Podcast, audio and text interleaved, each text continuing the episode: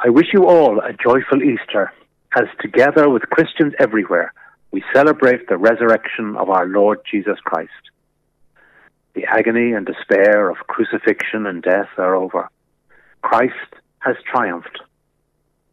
What we now call Holy Week began in the joy and celebration of Palm Sunday when Jesus and his followers joined with hundreds of others in the walk to Jerusalem to celebrate Passover singing and waving palm branches on the way. Though these supporters and followers quickly fell away, and a growing isolation set in, with only his close disciples joining in a sad meal on Thursday evening, when it was clear that it was all coming to an end.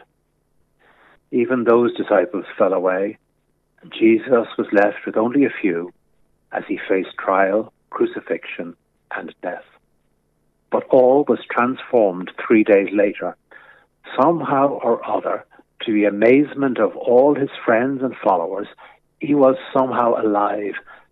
They didn't believe it at first, but one by one they saw him themselves, and of course they told others.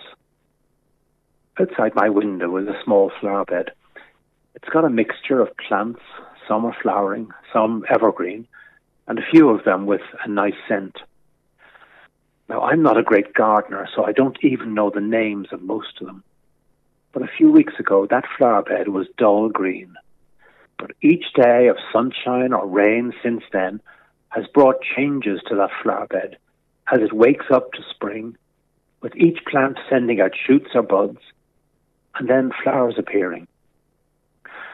So it's no wonder we associate Easter with springtime, the promise of new life and renewal.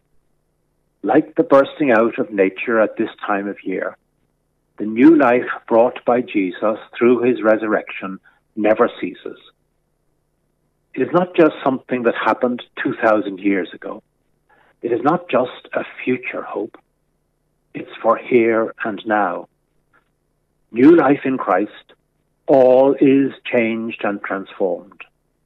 Because he lives, we too shall live so, in the midst of these very strange times, I wish you a very happy Easter and joy in the celebration of the good news of Jesus Christ.